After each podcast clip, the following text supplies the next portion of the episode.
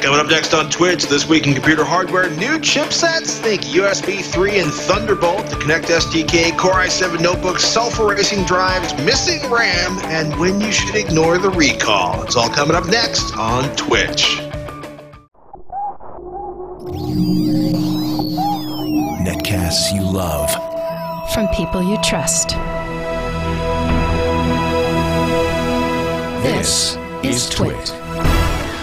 Bandwidth for Twitch is provided by CacheFly at C-A-C-H-E-F-L-Y dot com. This is Twitch, This Week in Computer Hardware, episode 115, recorded April 14, 2011. Ignore the recall, people.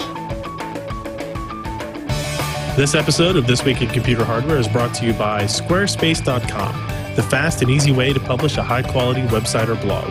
For a free 14-day trial, go to squarespace.com slash twitch. And by Netflix. Watch thousands of TV episodes and movies streamed to your PC, Mac, or TV instantly. Plus, get DVDs by mail in about one business day.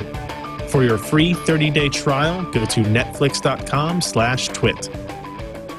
Welcome to Twitch, This Week in Computer Hardware. I'm Patrick Norton, joined as always by the man, the myth, the PCPer.com legend, Mr. Ryan Shrout. What's up, man? Uh, not much. And Is it finally officially- getting nice weather out here and everything. Uh, forcing myself to stay inside and work though, however difficult it might be. Is it actually like 70 degrees and sunny shirt sleeve weather?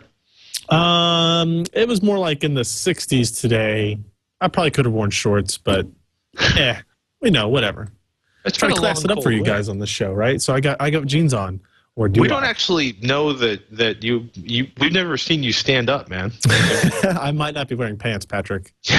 That's uh, probably something, something we would have not. Look, it's chipset week here on Twitch. It is. It is. Well- There's a lot of weird It's- chipset. A lot. A lot of weird announcements slash promises of announcement and that, and, and that kind of stuff. I guess first thing we'll talk about is USB 3.0 and chipset adoption and all that type of stuff. Mhm.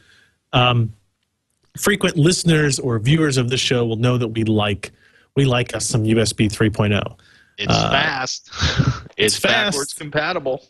Uh, It's yes, fast. all, all of the, all of those good things, all two of those, with the third repeated. Those are all awesome. And if you if you've had USB 3.0 on your motherboard and you have an accessory and you've used it, you understand our enthusiasm for it. Anytime you can get 350 to 400 megs of actual throughput on on an external device, that's really really impressive. Right now, all the motherboards, all the laptops, all the systems that have it, they're all using third party chips. Um, NEC is probably the most popular one right now. There's uh, Rev- something such as an R, Revasis. There's another couple of controllers. VIA has a controller uh, that's in the mix as well. Nobody still has integrated USB 3.0 on the chipset directly, um, which is it- it's probably kind of expected. We ha- we don't see as many chipset iterations in 2011 as we used to say in 2007 or 2008 where it seemed like every every quarter or some something like that there was an nvidia or a via or an sis or an ali or something like that chipset iteration coming out into the market now that chipsets pretty much don't matter anymore for the most part uh, we're left with amd and intel and, and how quickly they iterate with this stuff so the first bit was uh, news that amd was going to be the first major mi- microprocessor manufacturer to have USB 3.0 capable chipsets certified by the USB Implementers Forum. Uh, this was a news post, news story found on uh, the Register.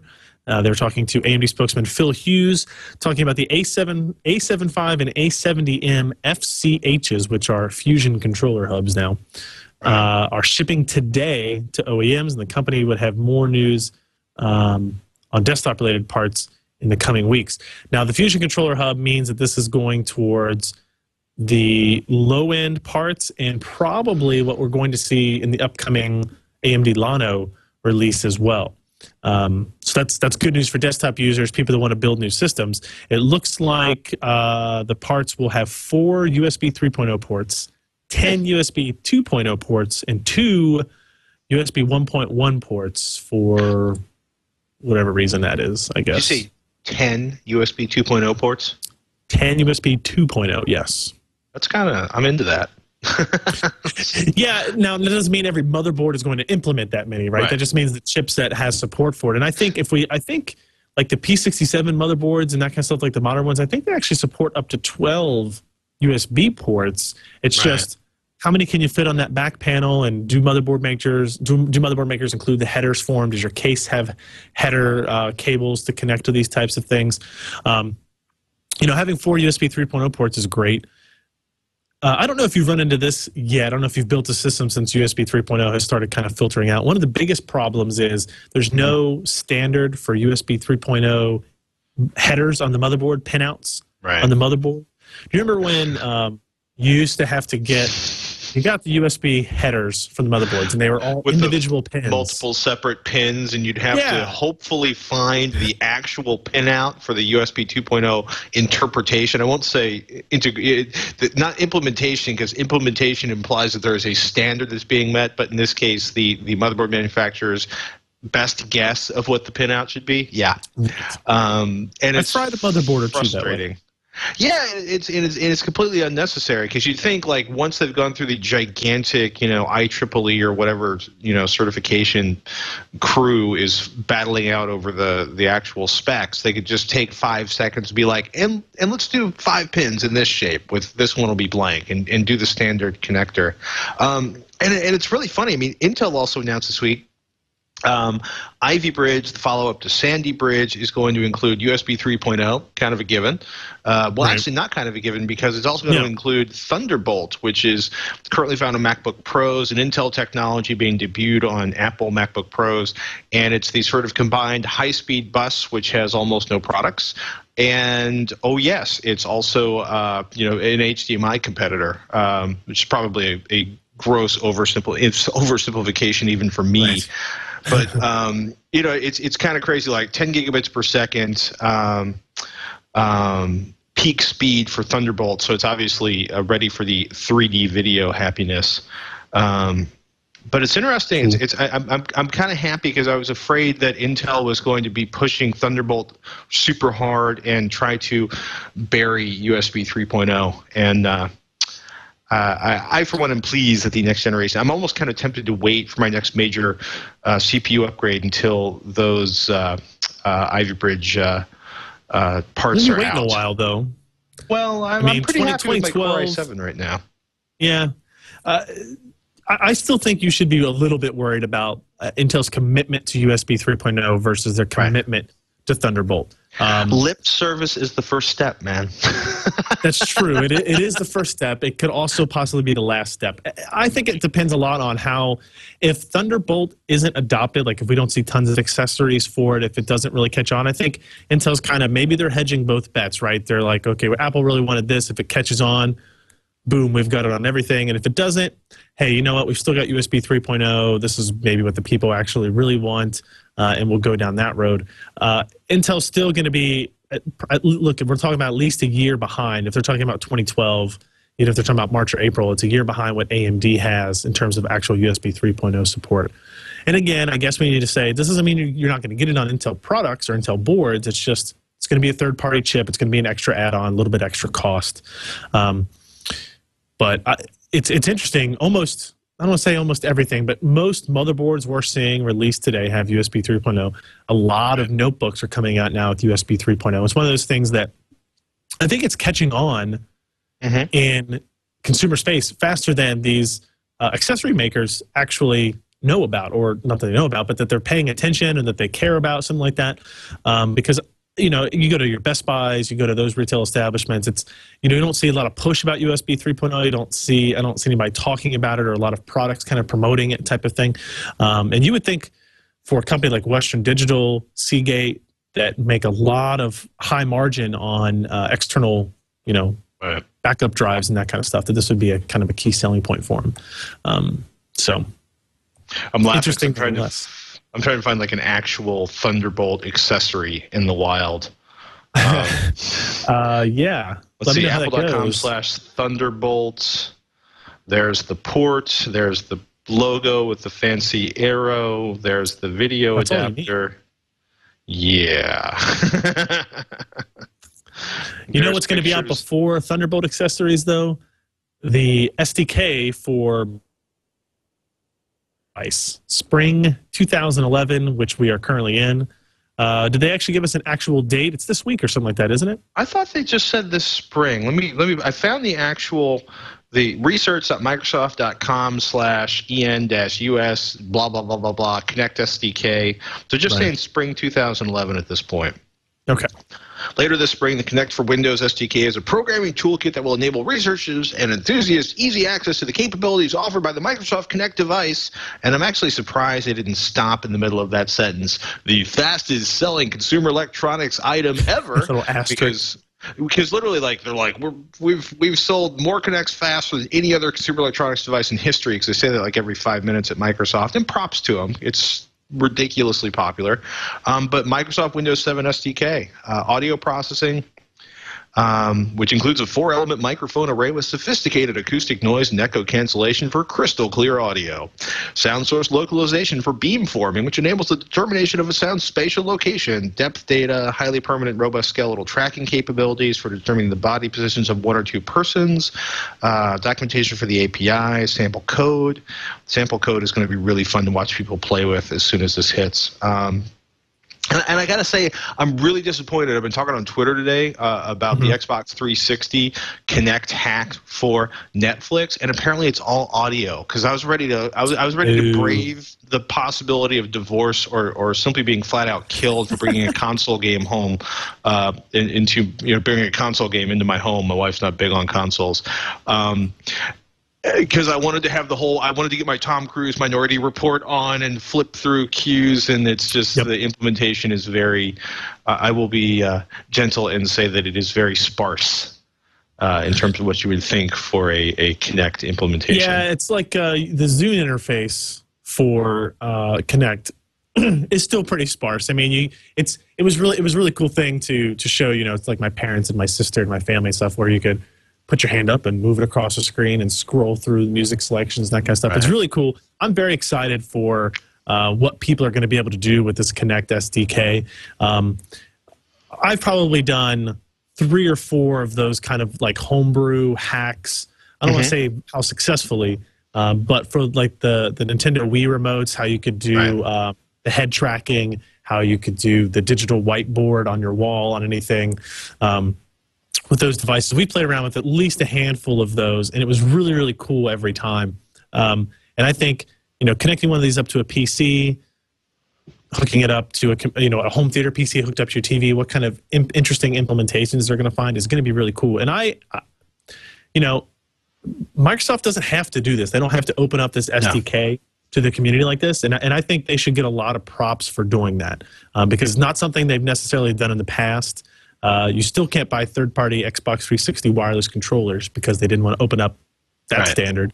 Uh, and so I think it's pretty cool. And actually, I just saw on Engadget that there was oh that was from March uh, the Xbox Kinect on PS3 hack, which is even even more interesting. Um, If you haven't yeah. seen it, by the way, check out connecthacks.net, which is kind Oh, of okay. a gathering point. It's everything from like crazy, you know, graduate thesis, doctoral, you know, thesis, uh, graduate program, doctoral thesis level, you know, computer science experimentation to more like, look, here's a kid controlling a planetarium with a, you know, the Kinect. Um, it's a really interesting kind of. It's amazing to see how much people are doing with incredibly limited support from Microsoft for the device and how much they've accomplished so far. So yeah, I'm, I'm with you. I'm actually super excited to see what I, I want to watch this explode on Windows 7. Uh, mostly though, I just want to get my Windows Media Center on. I just want to be able to like lie on the couch and wave one hand and never have to look for the remote control again. right, that's true. That would that would be nice. I would I would also appreciate that. How did the uh, Asus N53S, that Core i7 notebook, fare in the testing? Uh, very well. This was published at PCPer.com. Matt Smith, our notebook reviewer, uh, wrote it all up and everything. But uh, we, we've gotten a lot of questions here on the show, specifically about uh, Sandy Bridge notebooks when they're going to be available. Uh, they want high performance, not a whole lot of price. This is the Asus N53S. The S indicates that is the next gen Sandy Bridge iteration. This particular model had a Core i7 2630, which runs at 2 gigahertz, uh, discrete NVIDIA GTX 540M graphics with uh, support for the Optimus technology. So it turns off the discrete GPU when you're using integrated, and it turns back on when you're doing gaming, that types of thing. Uh, four gigs of memory, 750 gig standard, 7200 RPM hard drive, uh, DVD drive, all that stuff. 15.6 inch screen with a 1366 by 768 resolution display. Do you think that's a uh, an acceptable resolution on that? It seems a little low to me for a 15 inch monitor. But At this point, you know, on, on one hand, yeah, it seems a little low. On the other hand, you know, we just did a, we were talking actually on, on Tekzilla this week because a kid's like, I'm a I'm a programmer. My projects are getting big. I need a, a, desktop monitor. And I talked to a bunch of friends of mine who are programmers, and what these guys are using in terms of like triple desk, you know, uh, double monitors is a big deal for me. But like the idea of like creating a setup where you're running three like 24 inch monitors or multiple 30 inch flat panels in various you know landscape and portrait modes. So my whole concept of how much desk space i need exploded recently. So yeah mm. i'm going to say 1366 is way too small. On the other hand i know a lot of people who are immensely frustrated with high resolution notebook desktops. You know people who aren't photoshop you know because they're just like why is everything so small? And then it's like okay um, we're going to go right click on the desktop and and nice. you know make everything bigger but yep. yeah for a 15 inch flat panel that seems a little on the low side but you know maybe asus it's is probably right in the normal range. Yeah that's true. Yeah. Um, the only it's see it had, it, has got a brushed aluminum finish. It actually looks really nice uh, well designed not nothing too fancy. Again it's not a, a $3000 machine. If you go to the second page of the review You'll see a YouTube video embedded there of the keyboard flex, which is the only problem he had with this machine. Um, and in particular, in a couple of specific locations, the keyboard flex is noticeably bad. So depending on how receptive you are to that, and it might be on a per individual unit um, case, but obviously right. we, really, we can't tell that. Um, it has decent battery life, uh, six and a half pounds, so it's not super portable. Right. But it is uh, reasonable, six and a half pounds battery life. I think we're talking somewhere in the four to four and a half range for a mm-hmm. standard, you know, eight cell battery. Not too bad there. That's pretty manageable. Performance, yeah, it is. Uh, performance is really good, as you would expect. Sandy Bridge processor, discrete graphics. It ran through the SiSoft benchmarks, uh, PCMark Vantage, seven zip, beating out, you know, the, the Core two based stuff, uh, or even the uh, Lynnfield or Arrandale based parts pretty handily, and it did, did decently for gaming, especially since we're again stuck at that 1366 resolution there. Uh, best part, I think, about this is the price. You can find it on Amazon for thousand and fifty dollars. One zero five zero. Cheap. Actually, it just went down to one thousand nineteen ninety nine. So. Well, let, let me ask you a quick question. Let me pull a viewer question before we before we take our first sure. uh, ad break. Um, we got an email from David talking about Core i5 versus Core i7. He's talking about MacBook Pro, but I think it mm-hmm. applies really Mac or PC across the board. Um, he's wondering, will you see a big performance jump uh, choosing the Core i7 over the Core i5? In David's case, uh, he mixes sound for indie films. He's a soundtrack pro, so he's going to be hammering the CPU as hard as he can. Um, but he says, you know, 300 pounds at 600 bucks, give or take, is a lot of money when you work in the struggling Scottish film industry. Um, I'm going to resist the powerful urge to make the if it's not Scottish, it's crap joke, which I guess I just did. I'd like to apologize to everyone in Scotland. Um, but what do you look in terms of pure performance, like on, on the benchmark or applications? What's the kind of the spread you usually see between the Core i5 and the Core i7?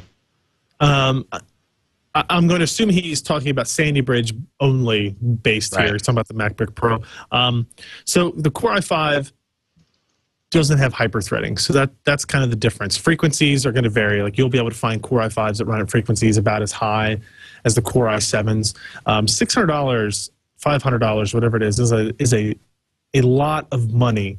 Um, right. If he's doing video editing, it might be worth it because right. you're going to see hyperthreading improvements that way, uh, without a doubt.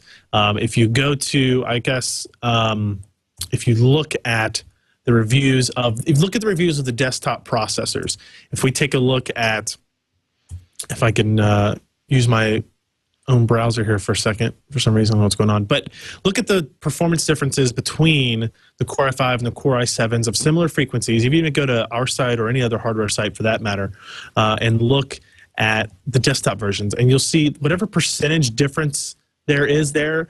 Kind of assume that that same kind of percentage difference is going to exist in the mobile form factor, um, and specifically look at applications like Handbrake, where we're dealing with video. Uh, those are transcoding, not necessarily editing and that type of stuff. But at the end, what you're doing is transcoding, right? Right. Um, for me personally, if I was buying a laptop and it was fifteen hundred dollars versus two thousand dollars, I would probably go with the fifteen hundred dollar option, even if I was going to do some modest audio video editing in that regards because we're talking about we're not just talking about 500 bucks you're talking about 33% of the cost right. of that notebook as well.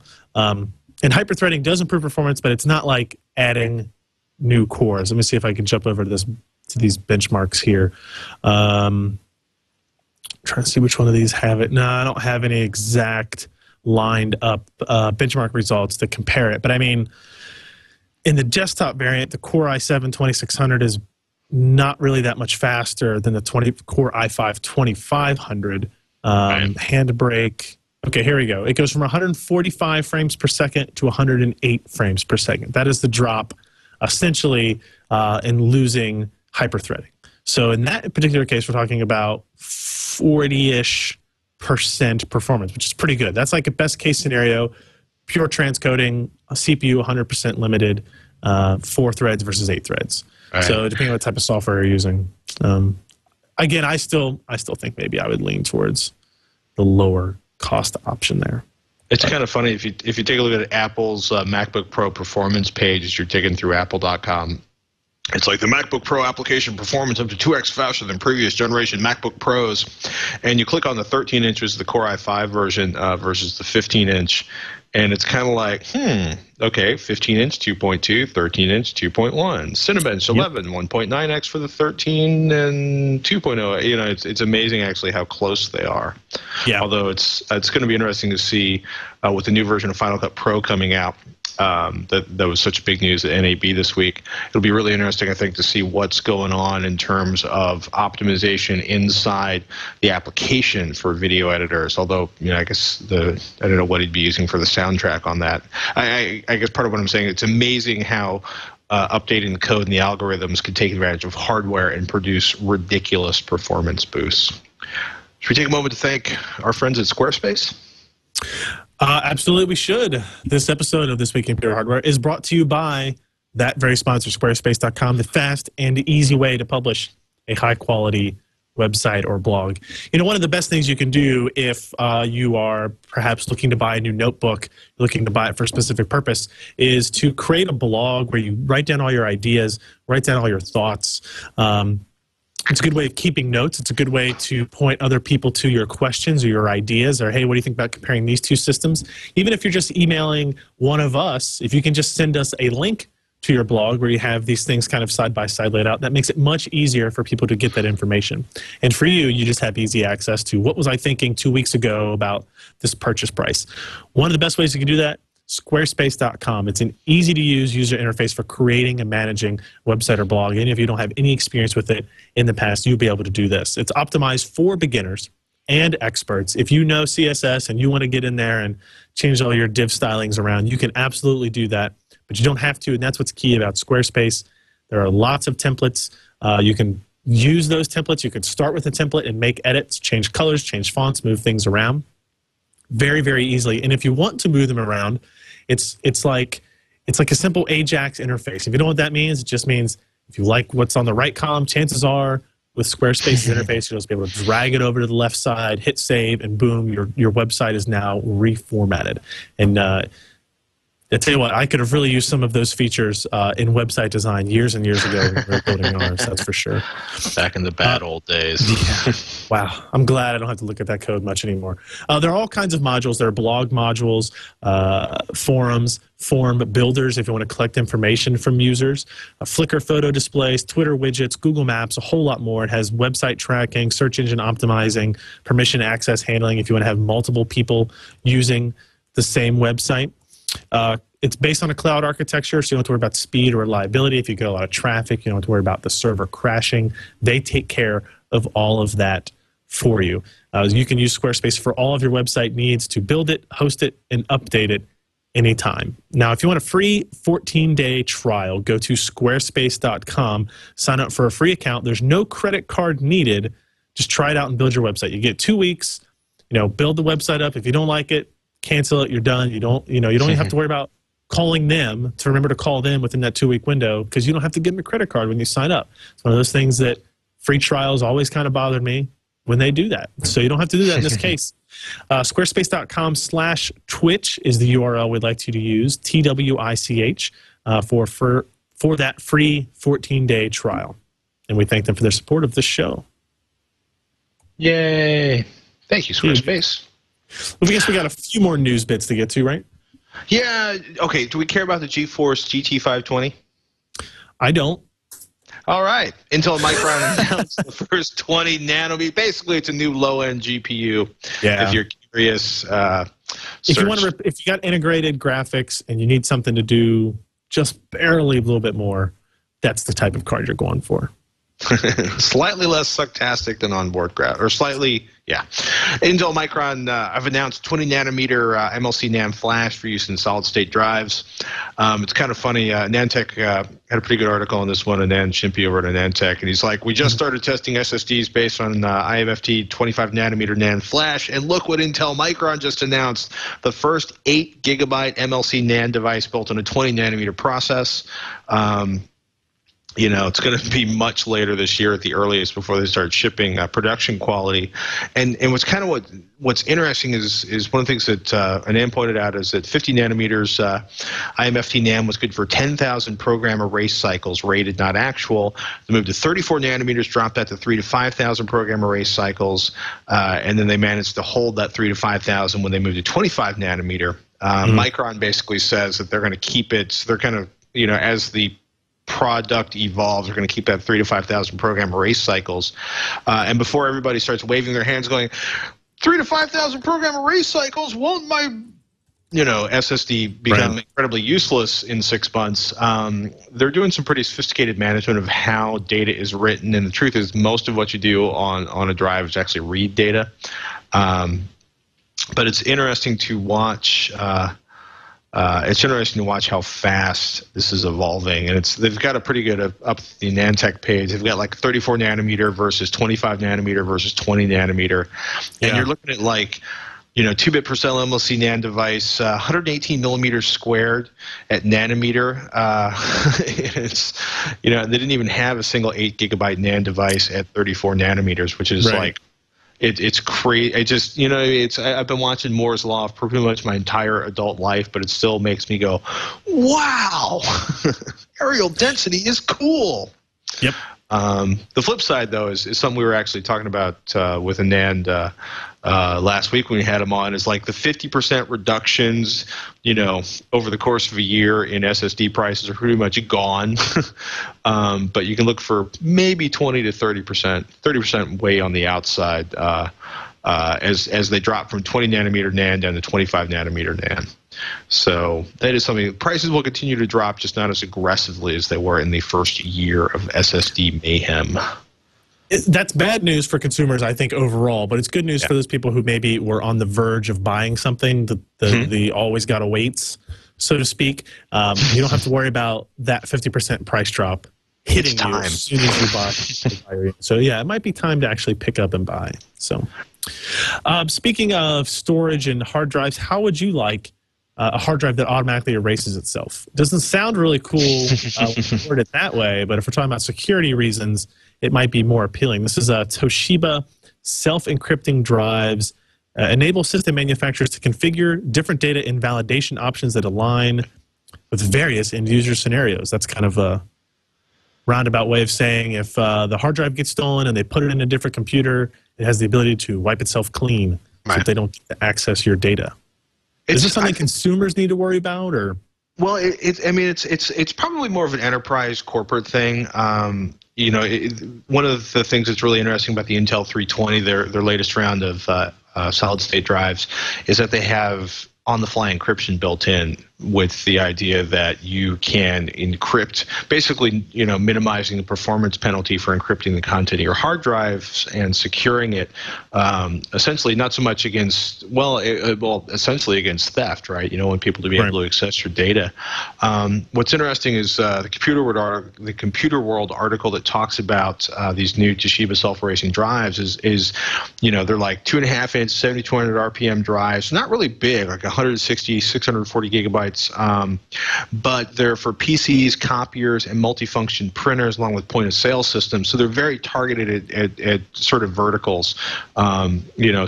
areas where you have a legal liability if the information escapes. So it's I think they're probably going to be. Uh, I, I don't know if I'm going to say they're considerably expensive, but I wouldn't be surprised if there's a, a pretty healthy uh, premium on these drives compared to a stock, uh, a standard Toshiba two and a half inch 7200 RPM drive. I mean, AES 256-bit encryption uh, is built on board.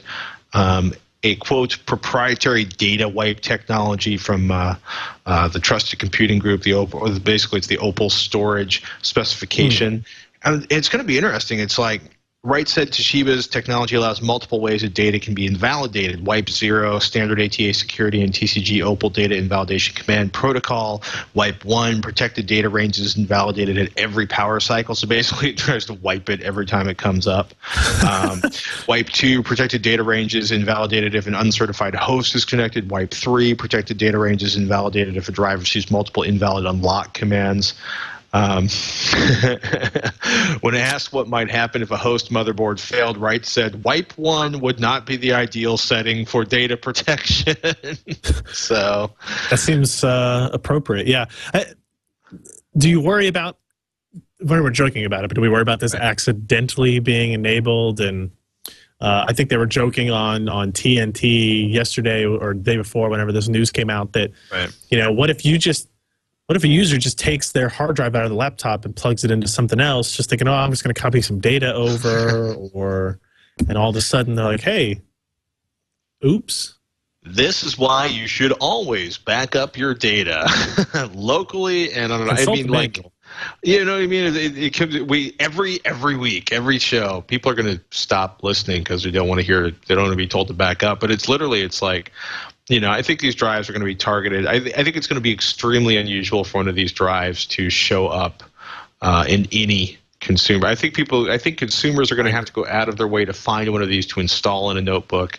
I think in most cases, you know, they're going to show up in, you know, point of sale computer systems, you know, basically large verticals where it's like you've got an insurance company storing critical information or a hospital storing critical information that they don't want to, you know I mean? They don't, they don't want someone to be able to sneak into the hospital and unscrew the back of something and, and swap the drive out. So I think the large infrastructure that will be surrounding these verticals will help protect, uh, uh, from that kind of data loss. On the flip side, you know, security equals the possibility of not being able to get to the stuff you secured. I don't know. Right. Uh, yeah, yeah, yeah. So we'll get an email from somebody in a few months about how they got one of these drives and couldn't access their data when their, their motherboard died. But Right. uh, it'll it'll be interesting to see what uh, what comes out of that. I just thought it was a fascinating concept. The idea that they're they building this into the hard drive level. Eventually, computers will make all of our decisions for us. Let's just get started now. And you know, it's one of my yeah. Let's not even go there. Skynet, Google. Um, Now, you mentioned consoles a little bit earlier that you're not allowed to have them. Um, we don't talk about them a whole lot here, but when we comes up with new hardware, maybe we do want to talk about. It. This was interesting. There's a lot of news floating around now about a Nintendo, new Nintendo console. Um, Yeah. I haven't heard a whole lot about this E3. other than that. It, I don't know if they're just going to call it Nintendo HD, but it's going to be about at the performance level of the current PS3 and Xbox 360 right. um, which is a big improvement over its current um, Right. current configuration. But I, I would think, from for our standpoint, we're hardware guys. We we like to see advancements in hardware. Um, Xbox 360 has been out for five years Right. now, uh, so now Nintendo is catching up to being five years behind. Um, is the cynical way of looking at things, right? Yeah, well, it's also it also. I mean, Nintendo. Okay, the 3DS is kind of lame. Sorry, Nintendo fanboys and girls, but the uh, I just I just think the 3DS is kind of something they built because 3D was really big in the news last year. The only thing But- I would like about it, have you seen the um, those games that you have the cards on the table or whatever? Yes. And that I I, think is actually really Cool. We had uh, Kyle Wiens from iFixit on uh, on Tekzilla, and he brought us 3DS as we were gutting an iPad. He was actually talking about what how what a difficult device it is to get inside of. But yeah, I found myself sitting there on the table like bink, and I don't I don't know how long that would last.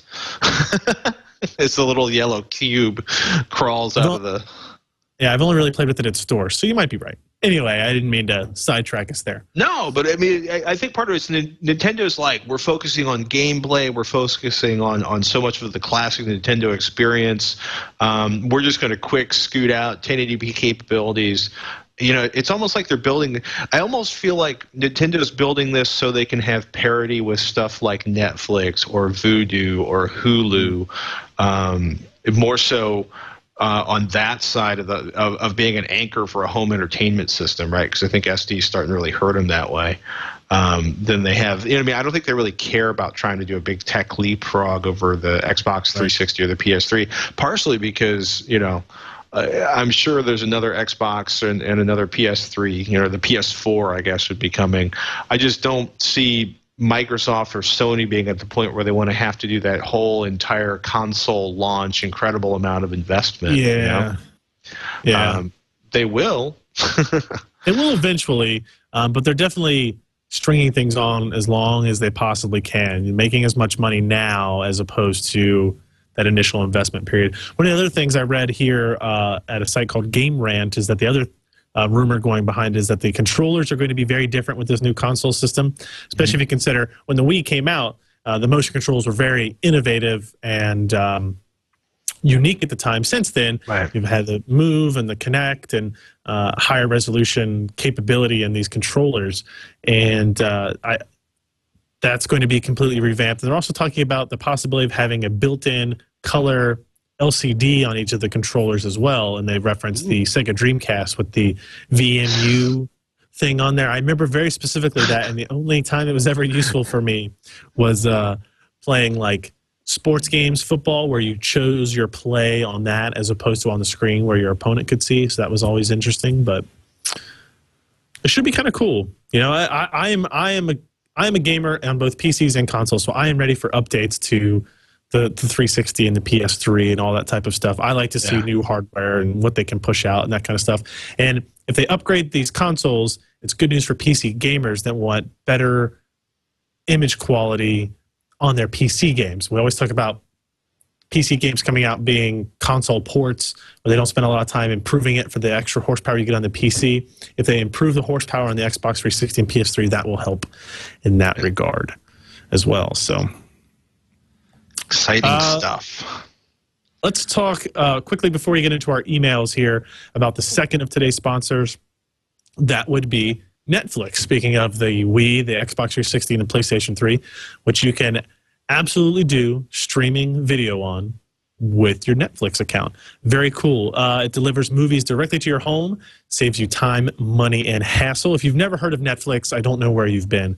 They are a great service for movies, TV watching, whether or not you're getting these DVDs or Blu ray sent to your house, or through the streaming technologies that they have. Uh, you can instantly watch thousands of TV episodes and movies streamed to your PC or Mac or to a Netflix ready device, including the consoles we just mentioned. And a lot of DVD players, a lot of Blu ray players, a lot of TVs have this all built in. Um, plus, you can still get DVDs by mail in about one business day. Uh, my household, it's kind of what it works. My wife likes to get the physical copies in. I prefer to do the streaming. Obviously, you have selection, different selections for both, so sometimes you make compromises. Um, you can watch as many movies as you want, anytime you want. There are never any late fees and no due dates, so that's pretty cool. Um, one of the movies that actually I was also impressed to see uh, was available on Netflix streaming is the new Star Trek flick from J.J. Abrams. I was a big fan of that. I was not a I have to admit, I'm not a Star Wars or Star Trek junkie growing up. I was always on the Star Wars side of the fence. I much preferred that over Star Trek. Star Trek always seemed a little bit stodgier, more for people like my dad, where Star Wars seemed more like people who were younger. But the new Star Trek movie was was good. It brought me back into the fold of things. I really like that. You can stream that to your PC instantly right now if you go to Netflix and sign up for an account. Um, you can watch it instantly now or any other TVs, uh, any of other thousands of TV episodes or other movies when you register for the free trial at netflix.com slash twit, T-W-I-T, twit. Uh, if you sign up for your free trial there, instantly watch anything, start signing up for uh, those DVDs or Blu-rays by mail. I think you're going to enjoy the service. I know you're going to enjoy the service if you are a movie or TV lover, as Patrick and I are. So yeah, no, we thank them Net, for their support. Net, Netflix is what enabled my wife and I to cut the satellite cable. oh yeah, without Saving Netflix, us. my wife's uh, recent trip to the uh, OR and then subsequently laying on the couch for two weeks would have been uh, much more painful for both of us. my Let's goodness. She okay? Oh yeah, yeah, yeah. Everything's fine. Okay. There's a lot, a lot of resting, a lot of downtime. So all made easier by Netflix streaming and Netflix DVDs. So This is true. Alan's got a question about. Well, Alan has an upgrade opportunity, which is a really awesome way of putting it. He says my rig is currently running four 500 gig WD Blue hard disk drives in a RAID 10 configuration, which has worked flawlessly so far. However, as is sadly the case with our beloved computers, performance has slowly deteriorated over time from use. I'm going to reformat and do a fresh install of 64-bit Win 7, but I was contemplating an upgrade to an SSD boot drive do it. Brief system overview as follows: i7-920 with mild overclocking to 3.6 gig, EVGA motherboard, uh, GTX 570, 6 gigs of RAM, a Corsair TX 850 watt power supply, and that giant collection of hard drives. The question here is threefold, gentlemen. First, given my motherboard doesn't support SATA 3, what is the current price performance sweet spot for SATA 2 s- SSDs? I know with SATA 3 out in the market, the older drives should start falling in price. It's more of a dream than a reality. But where should I be looking for the most performance bang for my buck? Performance here is priority over price. Second, as we know, the longer I wait, the cheaper everything will be. But is now as good a time as any to jump in hmm. without feeling like I got ripped off in six months? Do you expect a big price drop in the near future? Third, should I forget about the SSD upgrade until I upgrade my motherboard to take advantage of SATA 3? Um, well, in kind of we we sort of addressed the the SSD price drops. Um, you, you will feel annoyed in six months. I don't feel you will. I don't think you'll be looking at the SSD through the wall of your your PC case, thinking what an incredible waste of money that was. um, you know, I probably wouldn't wait to upgrade to SATA 3 because it, I, I've got some friends who are programmers who upgrade their drives every 15 minutes, uh, es- especially high end, because they they're dealing with huge volumes of data and huge amounts of of, of uh, just ridiculous amounts of reading and writing off the drive. So for them, you know, as my dad once said when he went from a a, a, a large, you know, four door sedan to a 300ZX, twin turbo 300ZX. He said, you know, I just gained four hours a week, and it took me till I was about 20 to realize he meant he, he could drive so fast. It was like he had more time because he could get from point A to point B faster. If you're doing stuff where you're constantly, constantly moving stuff on and off the drive, then the SSDs are great if there's enough space on the SSD for you. Right. And the the the SSD drives are so much faster than anything uh, with a rotating spindle, any classic hard drive. I, I- don't think you're going to be too traumatized by not getting the SATA 3 stuff uh, or the 6 gigabit per second stuff. Um, man, OCZ Vertex 2, you know, the cautions about the 128 versus like the 240 drives. Where should we go next with this? Um, uh, I don't. I don't think it's a big concern either way. If, Right. if you want to be super safe about it, you. I mean, there. If you go to the OCZTechnology.com website, you'll see that they have actually created new model numbers now to differentiate Right. between them. Corsair has different model numbers on their uh, Sandforce based. Uh, what do they call them? The S F series. I don't remember exactly what their model numbers were. Um, to differentiate there, I, I I think I agree with you. I mean, the SATA twos are going to be fine, and in fact, for the SATA 6G, uh, SATA 3, 6.0 gigabit per second drives, it's it you're like basically like you're saying, you're not going to be using the full bandwidth of that very often. So really, what you're after is that access time, reliability, that type Right. of thing, high IOs per second, and uh, you'll be able to get that on both SATA three and SATA two drives. So And of course, read the reviews. Alan's stuff up at PCPer.com and Ann's stuff up at AnandTech.com. Just Yep. Read before you drop the big cash. indeed, Should we talk about missing RAM? yeah, I got an email from Bander here. He says he has an X58 motherboard with an i7 and six gigs of triple channel memory, two gigs each. Suddenly, one day, Windows could only recognize four gigs. He does have 64 bit Windows. Uh, it can only recognize four gigs of it, or it recognizes the whole six gigs, then it blue screens when gaming and such. After some MEM testing, it turns out that one of the RAM sticks had gone bad. I removed it, and now it's running smoothly. My questions How much performance am I losing, if any, because I'm using only two sticks of RAM in a three channel system? Should I buy one more RAM stick to complete the setup? And if so, does it have to be the exact same latency as the older RAM? Uh, should I just buy a new three set of RAM? And if so, I want to use the older RAM with the new ones. Uh, will that affect performance, et cetera, et cetera? Uh, thanks for taking the time. Love the show. So that's actually kind of interesting. We've had that happen here in our systems as well. You do lose performance when you do not populate all channels of a memory control on a processor. So in this case, Right. only have two out of three channels of memory. You are losing performance. Um, I would say probably not by an, an incredible amount. Yeah, I was gonna say, performance. whenever you might see to- more performance drops going from six to four gigs down uh, than from three to two channels. Right. I was I was going to say it's kind of funny if you have to ask what kind of performance hit you're taking, you're really not feeling that much of a performance hit. That's true. you know, it's it's just you know, it, I- it almost goes as far as to say tri-channel is is is fading. You know, by the time is it Yes. gone by the time we get to Ivy Bridge? Probably Uh, gone yeah, by the I mean, if time you we look get at- if you look at- Bridge.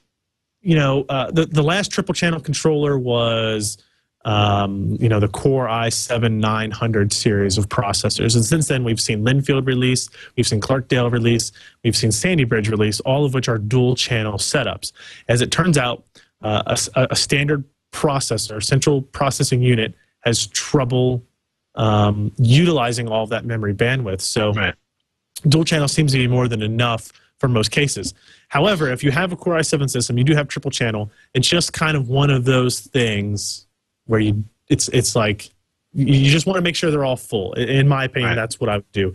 Uh, of your options, there, buying one or buying another set of three, uh, I would just buy the one. And it doesn't have to be exact. A lot of it, back, you know, when when integrated memory controllers were first being introduced on processors, that was a big concern. It's not so much now. I run unmatched memory fairly often without a whole lot of problems. Um, just make just make sure it's close. If you have DDR3 1600, make sure you got another 30 DDR3 1600. If you can match latencies, that's fine. Um, the worst case scenario is if you buy a new one and it runs a little bit slower uh, in CAS latency or settings, then the other ones will have to be brought back to match that same thing. Um, Right. and you were asking if you buy another new uh, three set of RAM, could you add the other two in? You're going to have the same issues. You're going to have mismatched RAM capacities in each channel. Um, So it's not going to properly utilize it anyway. So I would just go with just buy one more stick of RAM. You'll probably be able to get it for 20 bucks, Right. $25 or something like that. So I know that because I just ordered, we're, we, we're building a new video editing rig, dual processor, dual six core processors, um, 24 threads, and we're putting 24 gigs of memory in it. And I think I got 24 gigs of memory for like $240 or It's, something like that. It was ridiculously cheap. Yeah, and I I also want to take a moment to point out that you know, as somebody who has 12 gigabytes of RAM in their Core i7 system, Yeah. um, if you're not doing big video editing, if you're not doing you know crazy 3D applications, it's kind of like you know who you are. If if you need you know 24 gigabytes of RAM, don't just you know you don't need it to run video games. You don't need it to do basic desktop applications. You don't need it because you have a really huge spreadsheet, unless you have a, a spreadsheet the likes of which you know um, I, I, I shudder to even contemplate. Um, six gig is a really nice sweet spot for a um, for a uh, triple channel uh, uh, uh, Yeah, memory system, and um, you know, it, it's you know the, you can say, okay, I've got 12 gigs, and Windows is going to be able to cache more uh, application data in in system memory to make for super fast application launches. But it's probably you know on the flip side, it's probably ridiculously cheap at this point. Um, But don't feel like you have to have you know 12 gigabytes of RAM to really get the big performance. And also, you know, one of the things I've I've heard but have not seen a lot of the testing I'd like to see to understand more what's going on. It's better to have like six gigabytes of memory in the three channels than six gigabytes of memory in one gigabyte stick spread across six. Um, um, tri channels or, or two sets of tri channels. So, you know, two gigabyte sticks, three gigabyte sticks, keep them in one set of the tri channel memory, and you'll be a happier camper if you're thinking about upgrading your memory. um, you know, I actually I was stumped by uh, Jack with his Eyefinity question, and um, he wants to know if you can do a six monitor Eyefinity setup with two video cards set up in Crossfire. And for some reason, I want to say no because you know six monitors is at least two too many in my world, maybe three too many. Can you set up Crossfire and feed six monitors? Uh, it, what he's asking, no. So this this is one of the the negatives right. of Eyefinity. yes, you are Right. correct. Um, because that was like when when the 5000 series of graphics card first came out that supported three displays. Uh, you know, you could do three displays out of one card. Do Eyefinity that way. You could add in a second card that could also support three displays, but you could not run a single Eyefinity display configuration across displays coming out of two different cards. So you're limited to a three display Eyefinity. Now you've got the performance benefits of Crossfire still pushed across those three monitors, but you can only have the displays hooked up to one graphics card. And uh, that's still the case. So, no, you won't be able to ha- have two Radeon 5000 or 6000 series cards, hook it up to six monitors. You can do that. Right. You'll be able to have six monitors, but you won't be able to run a single Eyefinity configuration out of them. And the reason is uh, the the driver that AMD and NVIDIA now uses with Surround essentially trick the operating system into believing that there is one display of a super high resolution connected to Windows and or connected to to the graphics card. That's and interesting. it- you can't fool it enough to think that it's all coming through one two different frame buffers i guess is what i should say from two different graphics cards so if you want six monitor Eyefinity configuration you have to buy the uh, either the 5870 Eyefinity Edition graphics card, which had six mini DisplayPort outputs, or or the new way you can do it is um, you really can't even do this yet, but DisplayPort 1.2 supports DisplayPort hubs, which so you can have you know one DisplayPort coming out and supporting six one DisplayPort port on your graphics card out to a hub that then has connections for six displays. And you'd be able to do it that way. You might have to have two hubs for that, one for each, one one for three monitors each. The problem with that is DisplayPort 1.2 hubs like basically don't exist right now. Right. If they do, they're probably incredibly expensive um, because they're so up on that scale of, of, of usage right now. Nobody's nobody's using them. Um, so it's possible, and that's why AMD hasn't made like a, an Eyefinity Six edition graphics card since then because they, they keep saying, well, display 1.2 you're allowed to split out. But Right. I, I think the number of people actually doing a six panel Eyefinity configuration is pretty low. So I was gonna say you better really, really love your flight sim if you're gonna commit the cash to make this happen. that is very true. Very true. I, I'm because I'm sitting there like, why else would you need, you know, crossfire and 3D acceleration across six panels? I keep coming back to really outrageous flight sim configurations. Yep. Jack has a great practical question. He says, I purchased an Asus P8P67 Pro Mobo January 9th, built a great Sandy Bridge system, and I'm going to skip the specs. They don't really matter. He says the system is Right. flawless and really, really fast. My question is this Should I pull the board and return it? Why? Because, of course, the Sandy Bridge flaw. Um, or should I just leave it? I have my SSD and optical drive and the six gig Intel SATA ports, and I have two two terabyte drives and the Marvell six gigabit SATA ports, and I'm even using the JMicron eSATA for an external two terabyte hard drive. Pulling the motherboard out would be such a big pain. I don't plan on ever touching the Intel three gigabit SATA ports. Do you think it's okay that I just leave well enough alone? Everyone is telling me I'm nuts for not returning the board. Anyways, love the show and would appreciate your thoughts. Uh, and also, he says, uh, P.S. Will motherboard companies continue to release BIOS EFA, EFI updates for the B2 stepping boards? That actually concerns me more than um, than uh, uh, you know not having access to the three gigabit uh, ports. Um, because part of me is like, it works, you're happy, don't fix it. Uh, yeah, I, I agree with that. Um, he says, I mean, he even says, I think he answers the question. I don't plan on ever touching Intel three gigabit SATA ports. right. And even if you do, even then, it's such a rare problem. Like I wouldn't even feel, I wouldn't even feel that bad about it if I if I decided to put an extra couple of drives on those. Um, so no, I, if he if he doesn't want to go through the trouble of pulling out the board, not having a system for anywhere from three days to ten days, depending on your motherboard manufacturer, their return policy, their RMA, processing and shipping delays, and that kind of stuff, um, then I have no problem with that. I, I wouldn't. I don't, I don't think anybody should be calling you crazy for not doing that. Um, you're not getting upgraded boards. It's not like originally we thought MSI was going to try to replace P67 boards with Z68 boards. That didn't happen. Z68 wasn't early enough. Um, the issue with the BIOS is, is you're right, is a much better question. And I asked a couple of people, and because the B2 and B3 steppings are identical on these motherboards, like if you have the P67A, GD65, B3, it is identical to the B2 um, in terms of the BIOS. So one BIOS update will be good for the either or.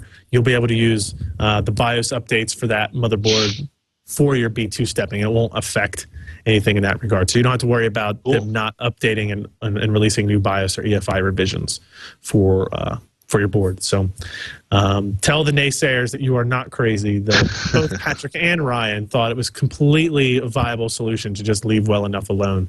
Yeah, I mean it's it's not one of those things where you where you've got like you know I mean sometimes you run into errors with a chipset or or more likely actually the way a board is manufactured. Um, I, I've seen cases where a board is manufactured like they, they have problems with the PGA soldering on on the board for for a GPU or a very specialized high end graphics card for like you know video capture or something, and you know your board kind of worked, but if it got hot one too many times, um, the pins would actually start separating, and it would get worse and worse over time as the card heated up and cooled down and heated up and cooled down and and and flexed. Um, if the three gigabyte SATA ports go, they go. It doesn't impact the rest of the chipset. So that's a big plus. We uh, we're going to hold off on a question about getting a digital to analog converter. That's basically a, a high-end audio device to make your ears happy or not. Daniel's wondering if there's any point to that. we're going to talk about that next week, along with an email from Darren talking about storage area networks, uh, which is basically a fancy way of saying somebody's pre-assembled FreeNAS box lets me store stuff on the internets which is a good way to do local storage before you back it up offline somewhere else because I can't resist the urge to tell people to back up every chance I can. At least one more time in there, right? just just for the sheer unbridled joy of it. Um, what's coming up on PC Per this week? Um, I don't know if I mentioned this. We do have all the testing is done on the G uh, the GTX 460 2Win card from EVGA. Just trying to compile all that stuff together. Um, also, uh, people who follow me on Twitter probably realize I was asking about home theater PC remotes, and I found a couple that I'm going to be kind of. Eh, not really reviewing, but just kind of editorializing, discussing on. You'll see this little thing right here. Is that Um, the it's actually- No, it is. Uh, I forget what brand it is. Model RT-MWK01. It's it was pretty cheap. It was like 35 bucks on Amazon. It's got a full keyboard type deal. It's got like a little um, touchpad there, and it has the integrated. It's got the 2.4 gigahertz wireless USB Right. thing. You plug this into the laptop. Boom, you're ready to go. It's rechargeable. It's got a physical on-off switch, so battery life won't be an issue there. But Um, it doesn't I- have I've a trackball like my Lenovo controller does. no, it does not. No, it has a laser pointer on it though. Yeah, Ooh, yeah. You're I kidding?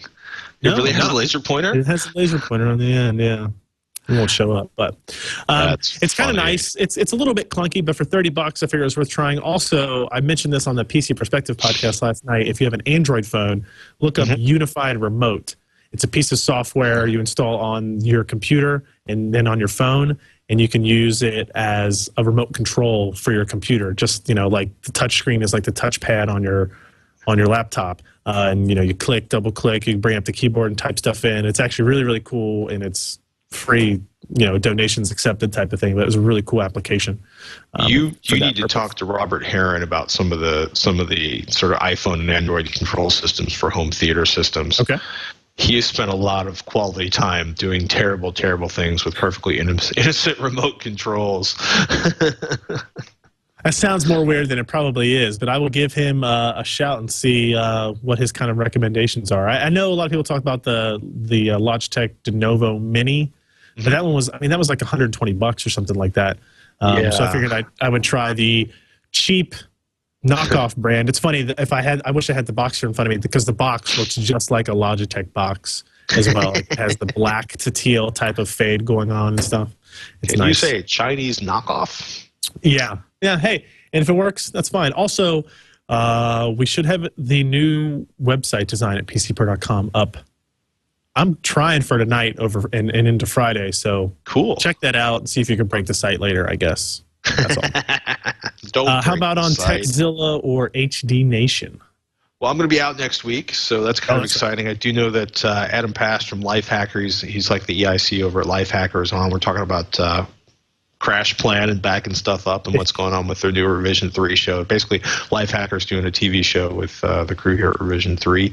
Um, we talk about sort of the emergency kit, some desiccant options for drying out cell phones if you get them wet as we sort of get into the spring rain, beginning of the beach season. That's a good Uh, idea. And we had a really funny viewer question involving a cat, the cat vomiting a Roku box and trying to resurrect it. Uh, sadly, the the the Tekzilla viewer in question did not FedEx us the cat vomit encrusted Good. Roku box. Yeah, probably good, but it would have been really fun to do on camera. Um, and of course, we got uh, some product reviews, HD Nation, and uh, uh, some new uh, HDTVs reviews coming up next week. The, all the 2011 HDTVs are showing up. Um, uh, the, the 8000s from Samsung, which we haven't finished benchmarking yet, but we we got one in house, and it looks fantastic. It is Cool. just is. I loves me some shiny new HD TVs. I think that's it for this week in computer hardware. I'm Patrick Norton. I'm Ryan Shrout. We'll see you next week.